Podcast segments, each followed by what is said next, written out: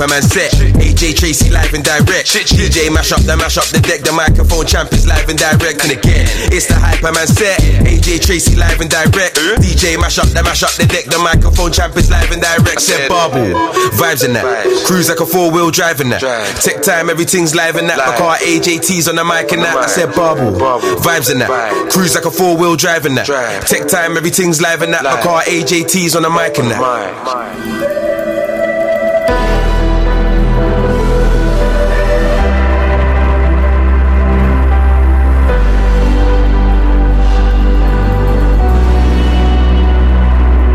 Vaaleanpunainen taivas, valkoiset pilvet. Kysyt miks naamalla niin vakava ilme. Kyl sä tiedät, paljon on meneillään, mut ite päätit et mun viereen.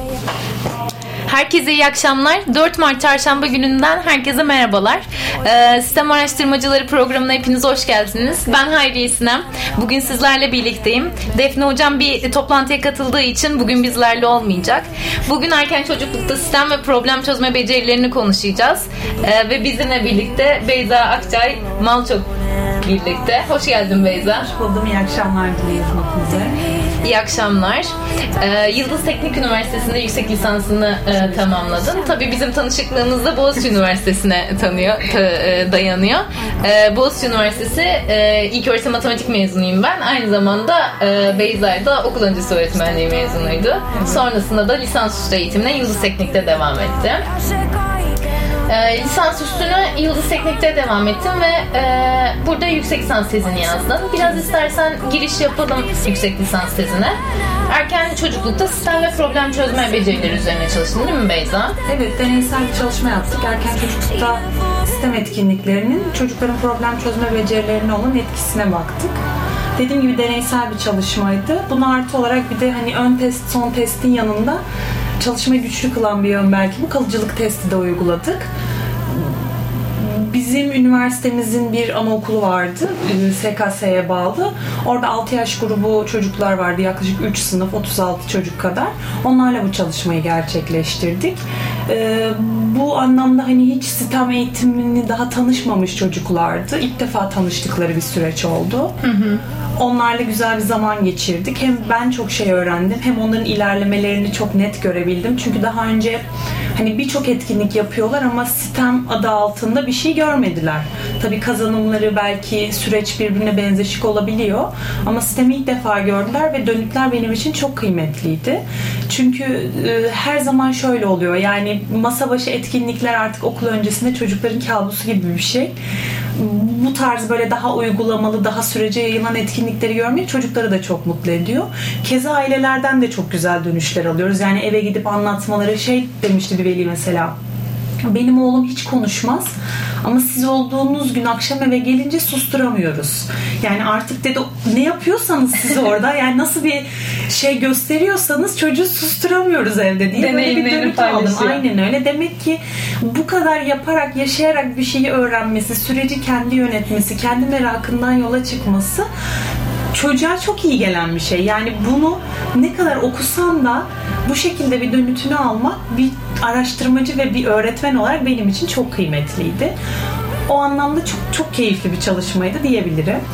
Zaten sen de vurguladın. Deneysel çalışma olması aslında gerçekten bugün de bizim konuşacaklarımız adına çok önemli.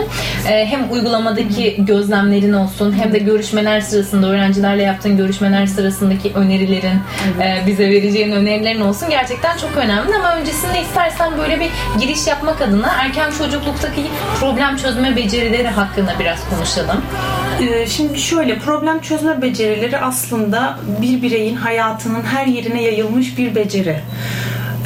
Ve şöyle hani bazı becerileri doğuştan getiririz ama problem çözme becerileri tamamen ilişkiler ve çevreden kazanan ve bu şekilde geliştirilen bir beceri. Dolayısıyla bu becerinin gelişimi için ne kadar erken bir adım atıp ne kadar üzerine düşersek süreci yönetmek o kadar daha anlamlı oluyor. Bir de şöyle bir şey var. Mesela problem çözme becerileri birçok alanla ilişkili. İşte mesela matematik alanından bahsederiz. Evet. Problem çözme aslında onun içinde çok kullandığımız ve çoğu zaman zaten sosyal problem çözme değil de böyle matematiksel problem çözme diye karşımıza çıkar. Tabii bizim erken çocuklukta yaptığımız sosyal problem çözme. Bir çocuk bir hayat sorununu çözmek için bir çaba gösteriyorsa, belli bir yolları izliyorsa, bu aslında onun ileriki akademik becerilerine sağladığı bir katkıdır. Dolayısıyla şöyle bir şey de var.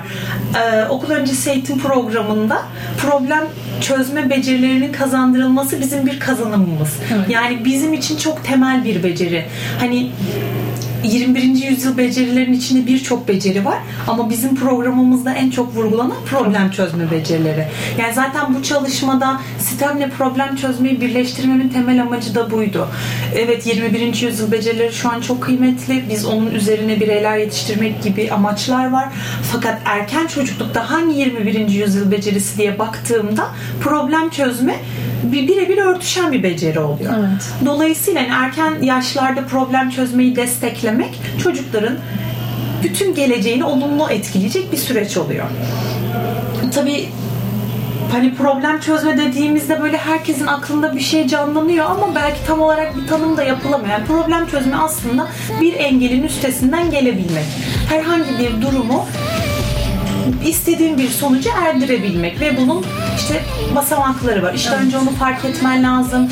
Sonra onu, olası çözümlerini bir listelemen lazım. Ondan sonra en uygunu budur deyip onu uygulama ve sonrasında uyguladığını tekrar test edip gerekiyorsa aynı sürece baştan dönmen lazım.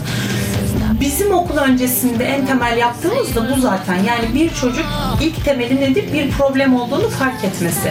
Önce bizim yaptığımız o problemi fark etmesini sağlamak. Yani bir çocuk problemi fark edebiliyorsa zaten diğer adımları bir şekilde ilerletiyor olacaktır.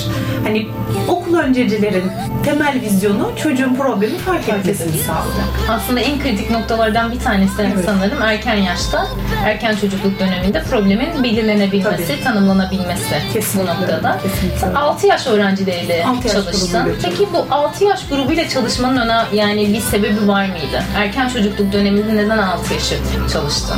Şimdi yani sistem alanlarında çalışmak istediğimde tabii genel olarak bütün her şeyi taraman gerekiyor. Hı-hı. Ben okul önceciyim, hangi yaş grubu diye aramaya başlıyorsun.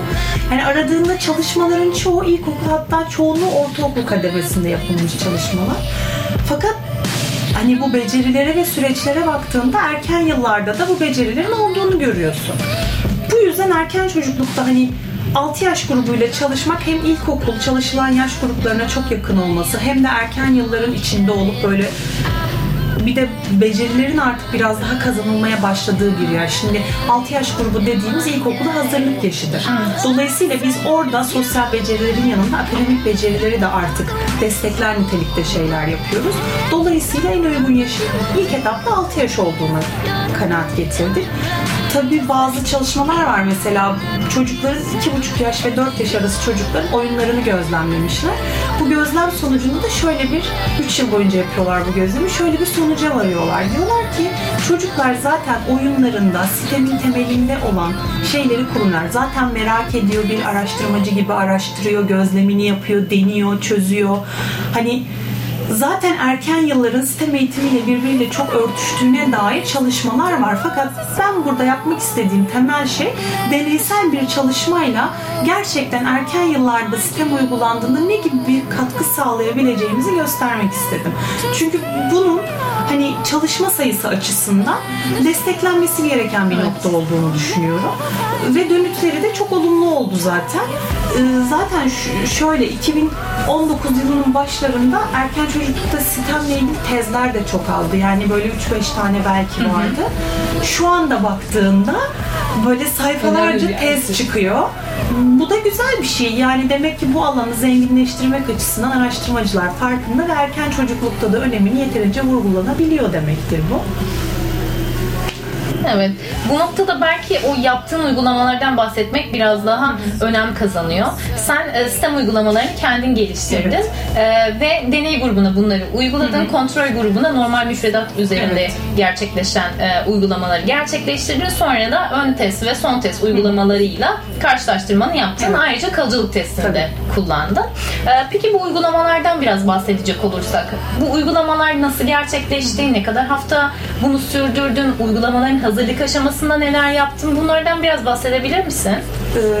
Şöyle, öncelikle bir şeye karar vermekte öncelikli sebebimiz. Yani böyle spesifik erken yaşlarda uygulanan etkinlikler var mı diye önce onları araştırdık. Hı hı. Ama sonrasında şuna karar verdik. Yani biz kendimiz bir etkinlik, çocukları da hani artık erken yaş çocuklarıyla tecrübelerimiz de olmasından dolayı etkinlikleri yazma kararı aldık. Ve şöyle ilerledi aslında süreç. Önce işte etkinlikler neler olabilir? Spesifik sistem etkinlikleri neler? Nasıl uygulanıyor? Hangi yaş gruplarına uygulanmış gibi araştırmaları yaptık. Ondan sonra etkinlikleri kendim yazdım. Tabii tez danışmanım doçent doktor Remziye Ceylan, yine aynı şekilde profesör doktor Mustafa Sami Topçu da bu anlamda çok destek oldular. Benim planım şöyleydi. Etkinliği bir gün işlememek. Şimdi okul öncesinde şöyle bir sıkıntı var. Fen dediğimizde yapılan tek şey deney. Hı hı. Hadi bakalım bul suyu dök, işte volkan patlasın, fen deneyi yaptık, harikayız, evet, mükemmeliz. Ama çocuk hiçbir şey kazanmıyor. Sadece eğleniyor. Tamam, eğlenecek ama eğlenirken öğretmemiz de lazım. Bir kazanımı vermemiz, evet, lazım. Yani bu büyük bir problem aslında. Benim amacım şuydu etkinlikleri yazarken. Böyle hap gibi olmasın, birbirine devam eden bir süreç olsun ve aynı zamanda çocuklar eğlenerek öğrensin.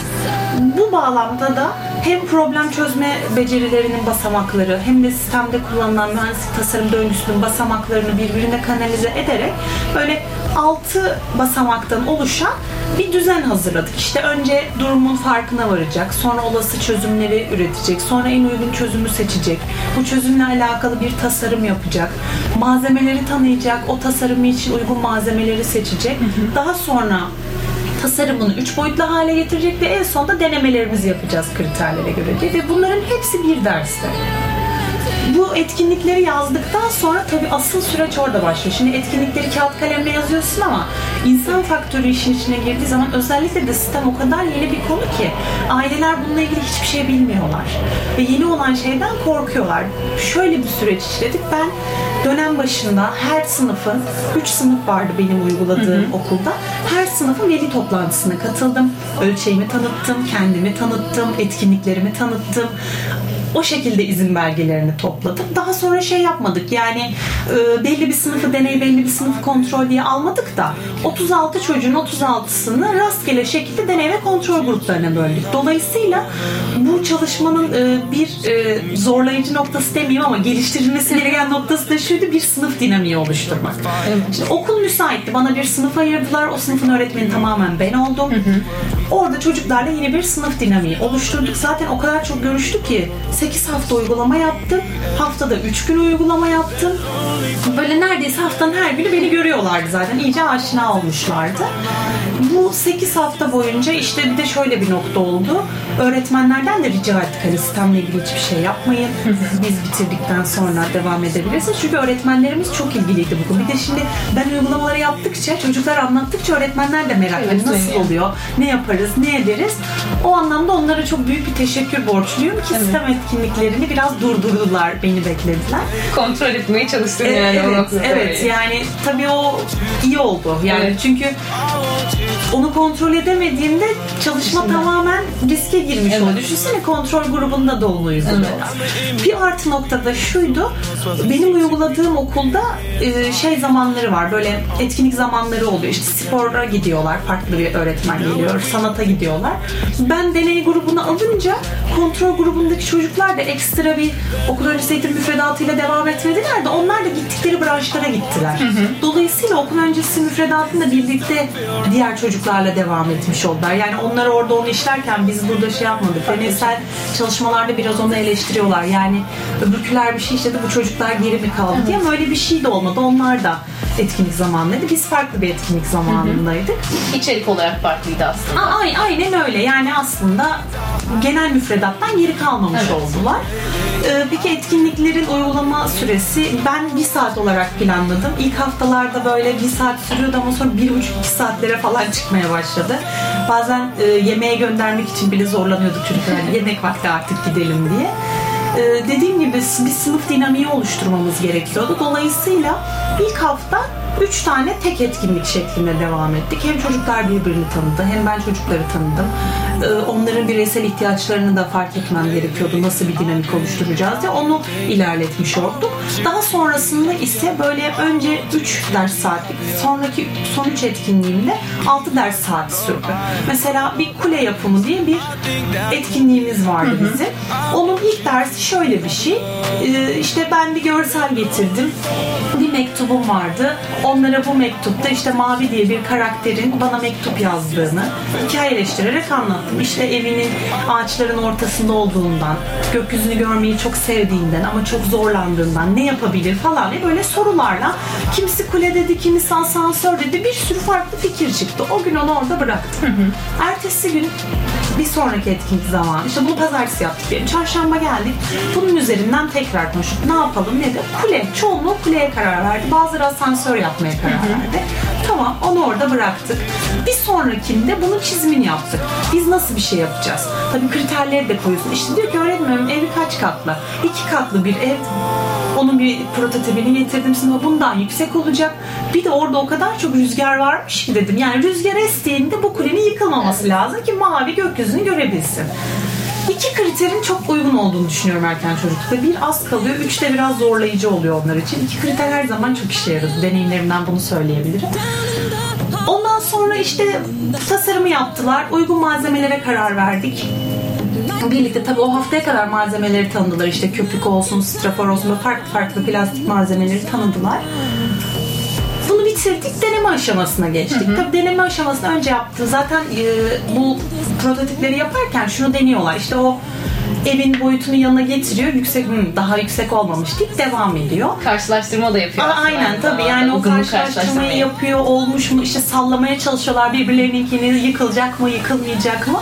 En sonunda böyle fön makinesiyle bir rüzgar yaptık kademe kademe. O rüzgarla da denediler. Eğer ki yıkıldıysa ya da bir zarar gördüyse tekrar üzerine çalıştık. Hani bu da çünkü önemli bir nokta. Evet. Sadece yaptım bitti değil de deneme aşamasından sonra bir sistem etkinliği yaparken onun revizyonunu da yapmak çok önemli. Yani çocuğun olmadığında tekrar aynı süreci geçireceğini bilmesi de çok önemli. Gerekli düzenlemeleri de yaptık ve o etkinliğimiz bitti. Bunun gibi böyle 3 farklı etkinlik işle devam ettirdik. Keyifli geçti benim için. Çocuklar için de keyifli olduğunu düşünüyorum. Bunun öte yandan bir de ön test, son test ve kalıcılık testlerimiz var. Şimdi ön testleri etkinlikler başlamadan önce yaptık. Son testleri etkinlikler bittikten sonra, kalıcılığı da son testten 4 hafta sonra yaptık.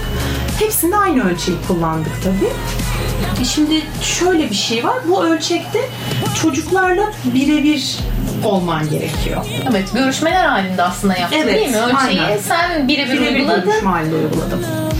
Teker teker öğrencilerle uygulamasını kendin yaptın. Şimdi ölçeğim problem çözme becerileri ölçeği Aydoğan, Ömeroğlu, Büyüköztürk ve Özgürek tarafından 2012 yılında geliştirilmiş ve çok kapsamlı bir ölçek. Yani hem 4-7 yaş formu var okuma yazma bilmeyen çocuklar için hem de 7-11 yaş arası bir formu var.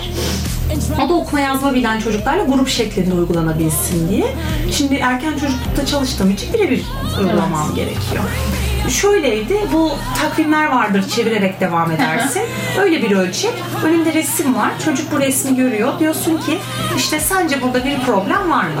Çocuk orada bir problem olup olmadığına karar veriyor ve cevap veriyor. Ya da başka bir soruda, buradaki problemin ne olduğunu bana söyleyebilir misin diyorsun. Ölçeğin boyutlarına göre farklı farklı sorular belirlemişler. O cevapları alıyorsun, daha sonra puanlamasını yapıyorsun. Ölçekte toplamda 50 tane soru var. Yani çocuğa 50 tane resim gösteriyorsun, 50 tane cevap alıyorsun. Sonrasında da bunun değerlendirmesini yapıyorsun. Tabii çocuğu direkt alıp oturtup hadi bakalım bunu yap diyemiyorsun. Önce işte etkinliklerimizden konuştuk. Tabii hassas noktaları da var. İşte sessiz olması lazım, dikkatinin dağılmaması lazım. Sadece seninle iletişim halinde olması lazım. Tanıdığı birinin yapması çok önemli. O yüzden böyle onlarla etkinlikten önce de sınıflarına girip biraz tanıştık. Öğretmenleri tanıttı. Biraz oyunlar oynadık falan böyle. Bu anlamda bir çocuk yaklaşık yarım saat sürüyor. Aslında düşündüğümüzde özellikle de 6 yaş için yarım saat öğrenciyi orada tutup seninle birebir odaklanıp cevap vermesini beklemek aslında gerçekten zorlayıcı bir durum. Çok zor oldu. Yani mesela sıkıldım diyor. Tamam, istersen bırakabiliriz, sen bilirsin diyor. Sonra yok, vazgeçtim, devam edelim diyor. Tabii içinden de diyorsun inşallah bırakmayız veri kaybı olmasın diye. Ama genel olarak çok zorlanmadım. Yani çocuklar çok sıkıldık demediler. Hele son test ve kalıcılıkta zaten artık tanıştığımız için çok eğlenceli geçti. Bir de bazı çocuklar tabii daha hızlı cevap veriyor. Çok kolaymış canım bu diyor. Hemen bitirdik falan diye böyle cevaplar veriyor. Ama ortalama yarım saat sürdü diyebilirim her çocukla. Ön testten sonra işte etkinliklerden sonra son testleri yaptık. Son testten 4 hafta sonra da hem deney hem kontrol grubuna kalıcılık testlerini yaptık.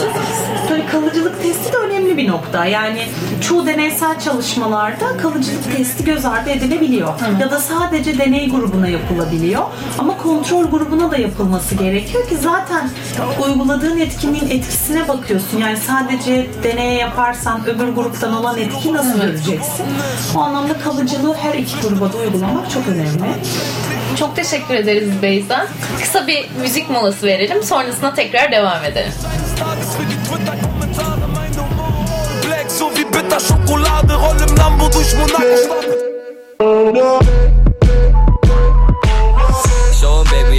And make it shake, all that back and pretty face, girl. I'm tryna get a taste. I'm just popping, give a fuck who's in the place. Gucci buckle with a snake, but my hoodie looking babe. Show 'em, baby, how you flex and make it shake, all that back and pretty face, girl. I'm tryna get a taste. I'm just popping, give a fuck who's in the place. Gucci buckle with a snake, but my hoodie looking babe. Show 'em, baby, how you flex and make it bounce, make it drop. It's getting hot, we be waking up the house. Keep it up, I know you love it when you're loud, but if we hear the door knocking, we can't make another sound. Love my brothers, that's for life, I know my family got me. Couple haters, couple bands are on me. Leave me be, I live my life with cameras on me. Do my thing, I'm setting pace, go tell a man to stop me. Couple brothers got a job, a couple buy and sell. Grew up sliding round in North Manny, you can kinda tell. If you see me with a gal, my chick be looking fly as well. Louis V, crepes and the belt, but the bag Chanel. Had a rest and then I had to step the levels up. Got it in my head that I'm the best, so I ain't stressing much. I ain't on the fake shit, so I ain't gonna beg for love. Gally love me anyway, big Shelly and I wet it up. Show 'em, baby, how you flex and make it shake. All that back and pretty face, girl, I'm tryna get a taste. I'm just popping, give a fuck who's in the place. Gucci buckle with a snake, but my hoodie looking babe. Show 'em, baby, how you flex and make it shake. All that back and pretty face, girl, I'm tryna get a taste. I'm just popping, give a fuck who's in the place. Gucci buckle with a snake, but my hoodie looking babe. Yo, the aim's to get the bag and then get off. Ain't got time to rest, not settling for seconds to the top. Going all the way, you know I gotta get it, never flop. Man, step up in the dance and then we're wrecking up the spot. It's crazy how I'm living, man, I lost a couple screws. Blowing clouds up in the room, now I'm off into the moon. Still got a bit of youth in me, I'm always in the mood. When I'm in the studio, I don't want no one in the room. About to take another sip, I'm just young and living life. You can't blame it on the kid. Kick back with a bottle while I make another quid. I'm the captain of this thing and it gets wavy on my ship. Yeah, man, stay with the squad, eh? Waved in the lobby, getting paid is my hobby. One thick thing, should've seen the shape of her body. Got me taking videos when she's shaking it for me. Show 'em, baby, how you flex and make it shake. All that back and pretty face, girl, I'm tryna get a taste. I'm just popping, give a fuck who's in the place. Gucci buckle with a snake, but my hoodie looking babe. Show 'em, baby, how you flex and make it shake. All that back and pretty face, girl, I'm tryna get a taste. I'm just popping, give a fuck who's in the place. I slide around from time to time. You'll likely find a lighter by my side. She's spicy, likes to ride, cause I'm the guy. She wifey, nice and icy, kinda shy. Put my hoodie on, baby, and go and make it shake. Tripping out when I'm blazing, I saw a bathing ape. Got my girl going crazy, I need to take a break. All these girls jumping on me, it's got me taking chase. Who am I to complain when money and fame's what drives me insane? Truth say I could have worse problems, so I stay smiling and riding my wave. Quick slip, slide in the rave. Got your chick lipstick on the side of my face. This his, but mine for the day. So it gets dismissed when I'm in the place. Show 'em, baby, how you flex and make it shake. All that back and pretty face, girl, I'm tryna get a taste. I'm just popping, give a fuck who's in the place. Gucci buckle with a snake, but my hoodie looking babe. Show 'em, baby, how you flex and make it shake. All that back and pretty face, girl, I'm tryna get a taste. I'm just popping, give a fuck who's in the place.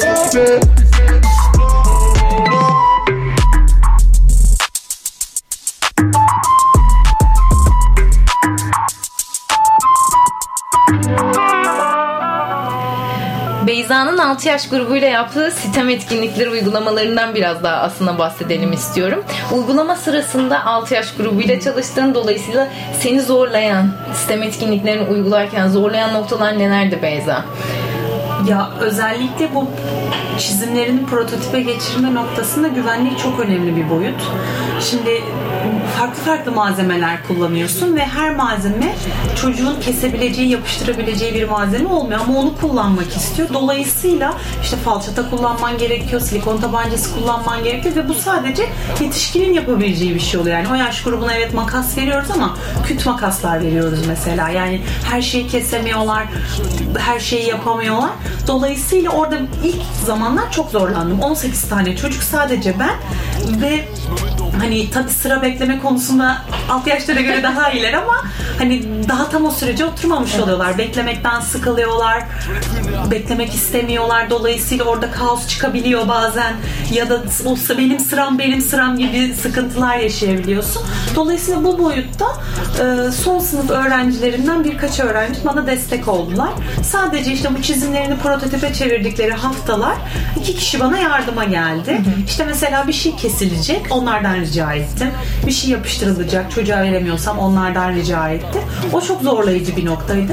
Bir de etkinliklerin ilk haftalarında özellikle bazen çocuklar o kadar sınırlara alışkın oluyorlar ki hani çözüm üretme anlamında bilmiyorum diyor mesela. Tamam, bilmiyor olabilirsin ama aklından geçen herhangi bir şey varsa söyler misin diye böyle bu doğru kelimeleri bulmak da tabii biraz da tecrübeyle alakalı. Bir sene öğretmenlik yaptım ben. O sürecin çok faydalı olduğunu düşünüyorum. Yani böyle çocuklara naif ve uygun kelimelerle sorduğunda aldığın cevaplarla hadi cevapla dediğinde aldığın cevaplar bambaşka.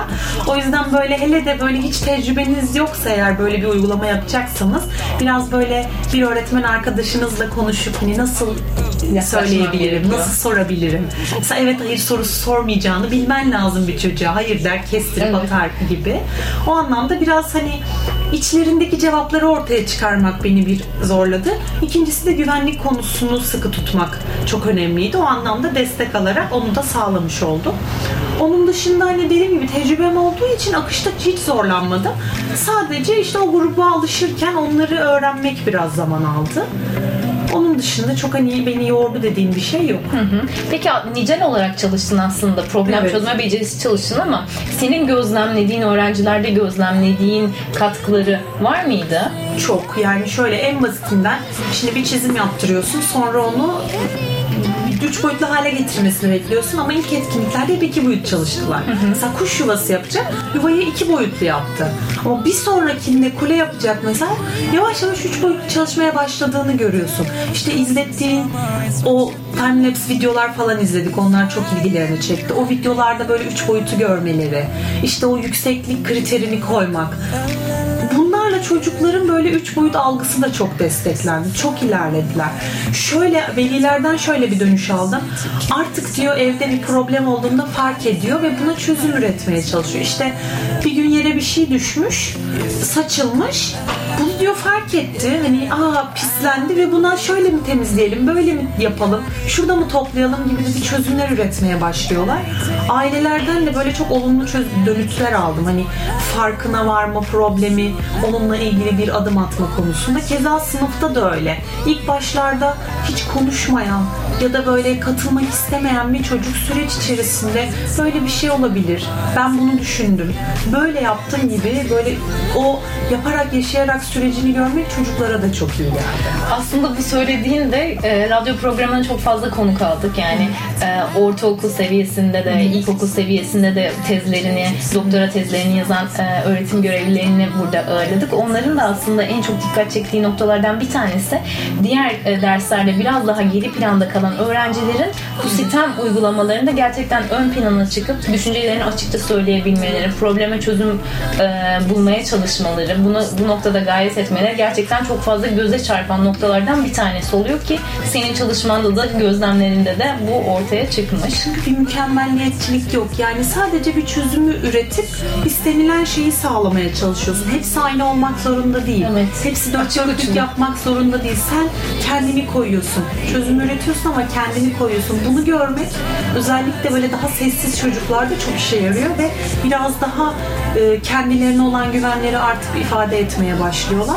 Bu anlamda da çok değerli sistem uygulamaları. Yani hele okul öncesinde kes yapıştırın ve hep standart etkinliklerin olduğu bazı yerlerde çocuklar çok sıkıntılar yaşıyorlar. Ama bu o kadar açık uçlu ki. Yani senin yaptığın iki kriteri sağlıyorsa A olmuş, B olmuş, odur diye devam ettiğinde çocuklardan da olumlu dönüt alıyorsun dolayısıyla. Evet. Bu noktada gerçekten güzel dönüşlerini aldık. Peki biraz daha ölçme aracından bahsedebilir miyiz? Değerlendirmesini nasıl yaptın? 10 tane farklı boyut olduğundan evet. bahsediyorsun tezinden. Şöyle, ölçek de nicel bir ölçek aslında. Evet. Her bir alt boyutun kendine has soru kalıpları var ve o soru kalıplarının cevapları var. İşte evet, hayır cevapları olabilir. Ya da bunlardan hangisi çözümdür gibi bir soruya verilen spesifik bir cevabı olabilir. Bunların da bir puanlaması var. Yani bir checklisti var. O checklistte sen çocuğun verdiği cevabı işaretliyorsun önce cevapları bilmeden. Daha sonra bunların hepsini toplayıp işte istenilen cevap ve verilen cevap aynı mıdır diye bakıyorsun. Tabii bu cevapları da şöyle karar verilmiş. Norm çalışmaları yapılmış. Yani tüm yaş gruplarıyla totalde minimum 5000 çocukta falan çalışılmış. Çok kapsamlı bir çalışma ve norm değerleri var. Dolayısıyla diyorsun ki mesela 6 yaş bir çocuk 37 tanesine istenilen cevabı vermişse bu norm değeridir. Yani problem çözme becerileri beklenen düzeydedir. Ama işte bunun altındaysa ya da üstündeyse de ona göre yüzdelik değerlendirmelerini yapıyorsun. Yani nicel olarak değerlendiriyorsun. 0 ile 50 puan arasında çocuk 1 puan alabilir. Evet. Bu aldığı puan da norm değeriyle karşılaştırıp yaşının norm değeriyle problem çözme becerilerini desteklemek mi gerekiyor? Yoksa beklenilenin üzerinde mi, yoksa gelişimsel olarak beklenilen düzeyde mi? O şekilde karar vermiş oluyorsun. Dediğim gibi 10 boyutu var. Bu boyutları temel olarak problem çözmenin basamaklarıyla aslında ilişkili. İşte problemi fark etme, problemi tanımlama, problem hakkında soru sorma, problemin nedenini fark etme, işte olası çözümleri bulma, problemin neden olduğuna karar verme gibi böyle boyutları, en uygun çözümü bulma gibi boyutlarıyla devam ediyor. İşte her bir boyut aslında beceriyi bir ileriye taşımak. Yani önce fark ediyorsun, sonra çözümü buluyorsun, sonra en uygun çözümü seçiyorsun gibi böyle gelişimi gösteren bir ölçek aslında. Onun dışında dediğim gibi puan üzerinden gidiyor. Yani normdan sonra bir de yüzdelik değerler vermişler. Yani işte normda alıyorsa şu yüzdeliktedir yapılan çalışmalarla. Bu yüzdeliğin mesela diyor ki İkinci yüzdelikte. İkinci yüzdelikte ne demek? Çocuk beklenenden daha iyi bir problem çözme becerileri göstermiştir. Desteklemeye devam edin diyor mesela. Ama 3'te ise beklenenden daha az beceri göstermiştir. Lütfen desteklemeye devam edin gibi böyle yönergeleri var. O şekilde değerlendirdik. Aileler çok merak ediyor. Kaç yaptı? Ne oldu? İyi miymiş? Ne yapalım? Orası da yani bir konu. Böyle ailelerin çok meraklı ve hassas olduğu bir konu. Ama güzel geçti. Genel olarak güzel geçti. Zaten sonuçlara da baktığımızda aslında hem deney hem kontrol grubunda da problem çözme becerileri açısından puan anlamında yükselme var. Ama deney grubunda anlamlı bir yükselme var. Hani sayısal olarak ikisinde yükselme var ama anlamlı yükselmeyi deney grubunda görüyoruz. Tabii okul öncesinde problem çözme becerileri de çok desteklenen bir konu olduğundan, benden sonra da öğretmenlerin sistemle alakalı etkinliklere böyle devam etmelerinden de kaynaklı olabilir diyoruz bu kontrol grubundaki artışında.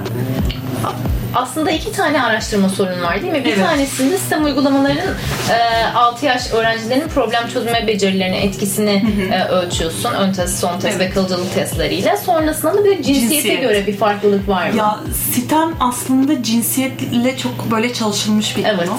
İşte kadınların sistemdeki yeri, bu anlamda. Hani hep bu alanlarda böyle daha fen alanları, erkeklere atfedilen alanlar olarak böyle görünüyor ya. O anlamda cinsiyeti de şey yapmak istedik. Bizim çalışmamızda cinsiyette bir farklılık görülmedi. Evet. Başka bir çalışmada da şöyle bir şey diyordu. Aslında işte kadın öğrenciler de sisteme erkek öğrenciler kadar yatkın. Sadece işte toplum ve süreçte erkeklere atfedildiği için giderek sisteme olan ilgileri azalıyor gibi de böyle bir vurgulama yapılmıştı. Dolayısıyla erken yaşlarda böyle bir çalışma yaptık ve cinsiyetin hiçbir farklılık ortaya çıkarmadığını gördük. Bu güzel bir nokta. Evet. Demek ki bireylerde değil de etkinliklerde düzeltmemiz gereken şeyler var. Bu da bence kolay bir nokta. Yani bir öğretmen olarak etkinliği düzeltmek en kolay şeylerden biri. Onun yani o yüzden hani kızlar da sistemde var diyebiliyoruz. Bir farklılık yok aralarında. Peki kalıcılık testlerindeki sonuçları paylaşacak olursan, yani son testten sonra kalıcılık testini sanırım 4 hafta sonra uygulamışsın değil mi? Yani. Orada nasıl sonuçlar elde ettiniz? Zaten kalıcılık testlerinin minimum 4, maksimum 6 hafta sonra uygulanması öneriliyor. Şöyle kalıcılık testinde de çocukların problem çözme becerilerinin son testten daha yüksek olduğunu gördük. Ama deney grubundaki son test kalıcılık testi karşılaştırmasında anlamlı bir farklılık varken kontrol grubunda yoktu. Dolayısıyla artışlar görülse de bizim yaptığımız etkinliklerin anlamlı olduğunu vurguluyoruz burada. Yani kalıcılık testi bu anlamda çok önemli. Şimdi kısa bir sürede bir etkinlik yaptığında ya da bir eğitim programı uyguladığında bir değişikliğini gözlemleyebilirsin. Evet. Ama bunun sürekliliği ve kalıcılığını da görmen gerekir. Gerçekten çok anlamlı olması için. Dolayısıyla yaptığımızda da ne mutludur ki böyle deney grubunda anlamlı bir yükselmenin devam ettiğini, yani kalıcı olduğunu vurgulayabiliyoruz. Şimdi biz isterseniz kısa bir ara daha verelim. Sonrasında önerileriyle Beyza ile birlikte olacağız.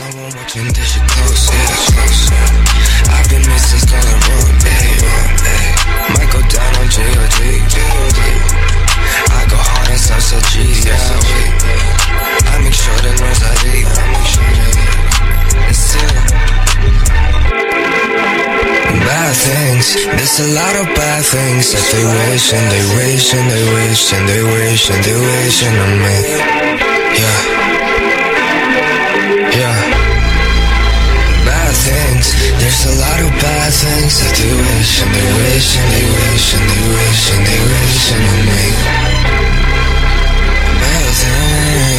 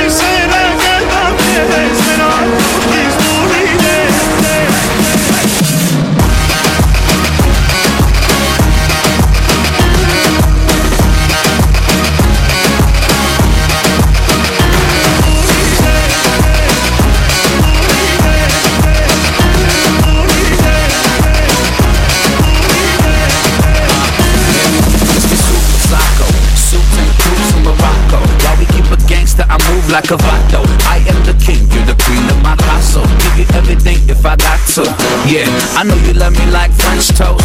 Pacific coast moving in the drop goes. You put your makeup on, I gotta drive slow. I know this life I'm living left your heart broke. So mind over matter, I've been in no mind and you all that matter. I messed up, I had you. Speed on a Saturday, forget what they had to say. I gave you my heart like an open donor, and all you left me with is your Chanel aroma. It's still without you, I wish I cloned you. I'm contemplating whether if I should phone you. Satisfaction,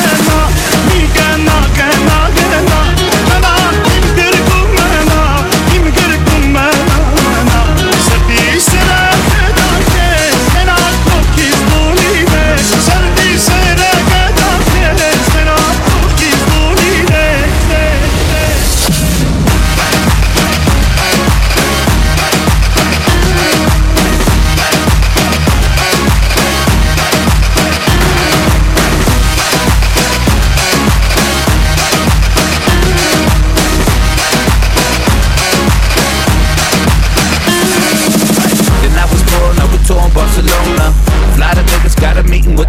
corner.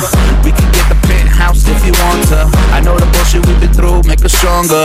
If I get down on one knee, would you come back to me? Baby, we should talk about starting a family. Actually, we could talk about the ring size. MG and Manny G fights at the ring side. Keep her all way down, she don't mess with Levi's. That's how we do when you're messing with these guys. Me, myself and I mean me, my girl, my stay fly. Sonuçlardan da bahsettik. Biraz da aslında önerilere geçelim istiyorum Beyza. Hem araştırmacılara olsun, yani bunun uygulamasını yapacak lisansüstü öğrencilere olsun, hem de sınıfın içerisinde uygulayacak öğretmenlere ne gibi önerilerim var? Önce araştırmacılara o önerilerimden bahsedecek olursak, ya bu alan aslında çok kıymetli bir alan. Yani erken çocukluk çok kıymetli ve üzerinde durulması gereken, yani kritik dönem dediğimiz dönem erken çocukluk dönemi. Bu anlamda hani bunu sistemle birleştirmek ve başka becerilerle ilgili de çalışmak çok anlamlı olabilir. Şimdi mesela bilişsel süreç becerileriyle ilgili çok çalışıyorlar. Yaratıcılıkla ilgili çalışmalar var. Ama ne bileyim, eleştirel düşünme becerisi olabilir. Farklı beceriler de çalışılabilir. Tabii erken çocuklukta deneysel çalışmaların biraz daha belki vurgulanması daha iyi olabilir. Hani zor görünüyor ama aslında çok keyifli bir süreç. Hızlı devam eden bir süreç. Onu önerebilirim. Bir de hem yapılan çalışmalar hem kendi tecrübem, belki 4 yaş grubu ya da 3 yaş grubundan başlanılıp bu tarz çalışmalarda yeni bir soluk getirebilir diye düşünüyorum. Yani 6 yaşta güzel şeyler çıkıyor ama 3 yaştan sonra da belki bu sistemli etkinliklerinin uygulanması, tabii yaşa uygun şekilde dizayn edilip uygulanmasının da çok anlamlı olacağını düşünüyorum. Uygulama açısından önerilere gelecek olursam, bizim kendi öğrencilerimiz de var. Yani öğretmen adı da yetiştiriyoruz, evet, Yıldız'da. Dolayısıyla onlara da hep söylüyorum. Yani özellikle fen alanı okul öncesinde biraz korkulan bir alan ama korkulacak bir şey değil. Çok keyifli. Bir de sürece böldüğüm için sistem etkinliklerini aslında hem eğitim akışını dolduran hem de çok güzel dönütler aldığım bir alan. O anlamda hani uygulamaktan korkmasınlar diyorum. Bunu araştırmak gerekiyor tabii. Yani bir öğretmen bunu uygulamak istiyorsa ve buna yönelik üniversitede çok bir eğitim almadıysa belki öğretmen eğitim programlarına katılabilirler. Evet. Biraz daha kendilerini yetkin hale getirmek için. Dediğim gibi bir de şöyle bir şey var. Doğru cevap aramak çok yanlış bu anlamda. Hani kesin bir kanıya çocukların ulaşmasını düşünmek, illa doğru cevap bu diye düşünmek, açık uçlu bıraktığınızda ve bunu yapabildiğinizde çok verimli ve keyifli geçeceğini düşünüyorum. Genel olarak önerilerim bu şekilde. Zaten senin de dediğin gibi bu uygulamaları yapmak isteyen öğretmenlerimiz için tezler de çok aslında önemli, evet, bir kaynak. Tez yük üzerinden birçok teze ulaşabiliyorsunuz. Beyza'nın tezine de ulaşabilirsiniz. Ekler bölümünde genellikle zaten lisansüstü öğrencileri yaptıkları uygulamaların, evet, en azından birkaç tanesini örnek olarak ekler kısmına koyuyorlar. Dolayısıyla tezin kısaca bir göz gezdirdikten sonra uygulama kısmına detaylı olarak bakabilirsiniz. Bunlar araştırılmış, uygulanmış uygulamalar olduğu için zaten gönül rahatlığıyla siz de sınıflarınızda deneyebilirsiniz, okuyabilirsiniz. Bu noktalarda tezler de gerçekten güzel bir kaynak olarak önümüzde duruyorlar. Aynen öyle. Yani zaten bir tezin sonundaki bir etkinlik, okul öncesi öğretmeni çerçeve programa çok alışkın. O etkinliği alıp kendi kazanımlarına göre çok rahat şekillendirebilir. Dolayısıyla bir çerçevesi de var. Uygulamak isteyenler bunlardan yola çıkıp kendi sınıflarının potansiyeline göre şekillendirebilirler diyorum. Evet. Bugün Beyza Akçay Malçok'la birlikteydik. Kendisine çok teşekkür ediyoruz biz teziyle paylaştığı için. Bu hafta Sistem Araştırmacıları programında sizinle birlikteydik. Haftaya Sence Hocam Sistem Öğretmenleri programıyla sizinle birlikte olacak. Bugün bize destek olan Arda'ya teşekkür ediyoruz. İyi akşamlar dileriz.